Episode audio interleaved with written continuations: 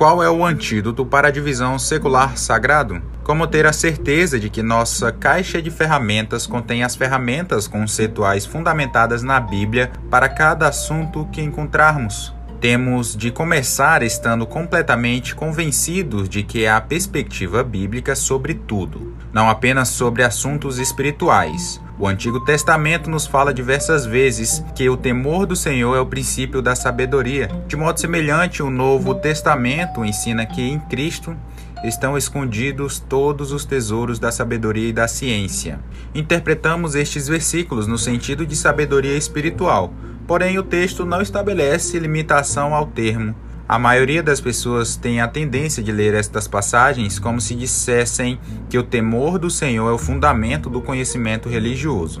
Escreve Closer mas o fato é que fazem afirmação radical a afirmação que, de alguma maneira, todo conhecimento depende da verdade religiosa. Esta afirmação é mais fácil de entender quando nos damos conta de que o cristianismo não é o único sob este aspecto. Todos os sistemas de crença trabalham do mesmo modo. Como vimos, o que quer um sistema proponha como autoexistente é, em essência, o que se considera divino.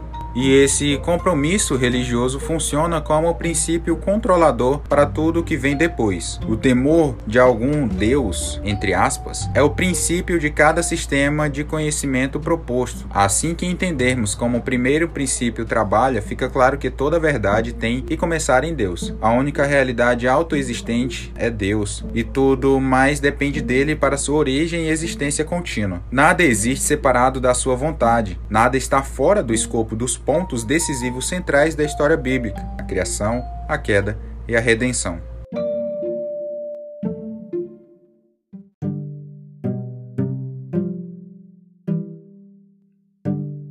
A mensagem cristã não começa com o aceite Jesus como Salvador, mas no princípio criou Deus os céus e a terra. A Bíblia ensina que Deus é a fonte exclusiva de toda a ordem criada. Nenhum outro Deus concorre com ele. Não existe força natural própria. Nada recebe sua natureza ou existência de outra fonte. Sua palavra, ou leis, ou ordenanças da criação, dão ao mundo ordem e estrutura. A palavra criativa de Deus é a fonte das leis da natureza física que estudamos nas ciências naturais. Também a fonte das leis da natureza humana, os princípios da moralidade da justiça, do empreendimento criativo, da estética e até do pensamento claro. É por isso que em Salmo 119, 91 declara: Tudo está a teu serviço. Não há assunto, tema, matéria que seja filosófica ou espiritualmente neutra.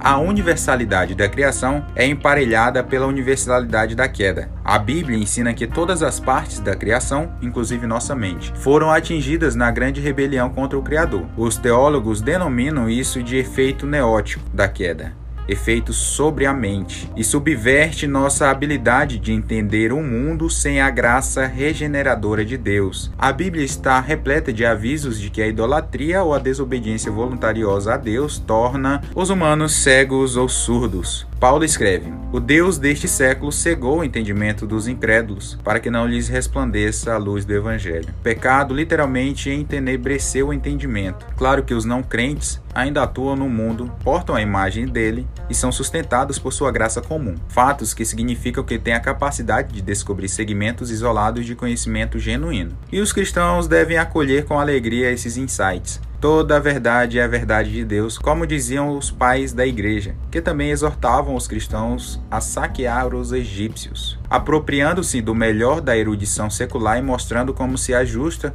de forma mais apropriada a uma cosmovisão bíblica. Pode haver ocasiões em que os cristãos estejam enganados em algum ponto e os não crentes certos. Não obstante, os sistemas globais de pensamentos formados pelos não crentes serão falsos, pois se o sistema não é construído sobre a verdade bíblica, então será sobretudo o princípio básico. As verdades são vistas pela lente distorcida de uma falsa cosmovisão. Em consequência disso, a abordagem cristã em qualquer campo precisa ser crítica e construtiva. Não podemos apenas somar resultados da erudição secular como se fosse território espiritualmente neutro, descoberto por pessoas cujas mentes estão de todo abertas e objetivas, ou seja, como se a queda nunca tivesse acontecido.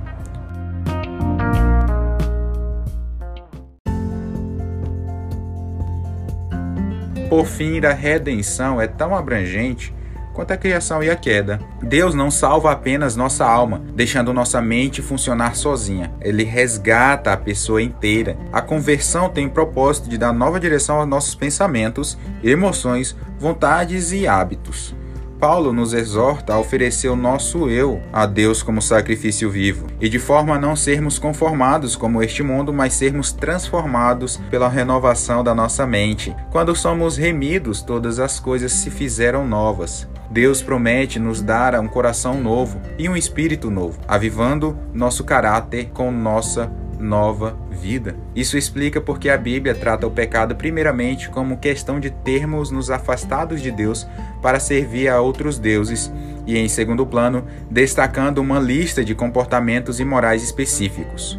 O primeiro mandamento é, afinal de contas, o primeiro. Os demais vêm somente depois que estivermos certos sobre quem ou o que estamos adorando. E é por isso que a redenção consiste de maneira fundamental em expulsar nossos ídolos mentais, para nos voltarmos ao verdadeiro Deus. E quando fazemos isso, experimentamos o nosso poder transformador que renova cada aspecto de nossa vida. Falar sobre uma cosmovisão cristã é outro modo de dizer que quando somos redimidos, toda nossa perspectiva de vida é recentralizada em Deus e reconstruída em Sua verdade revelada.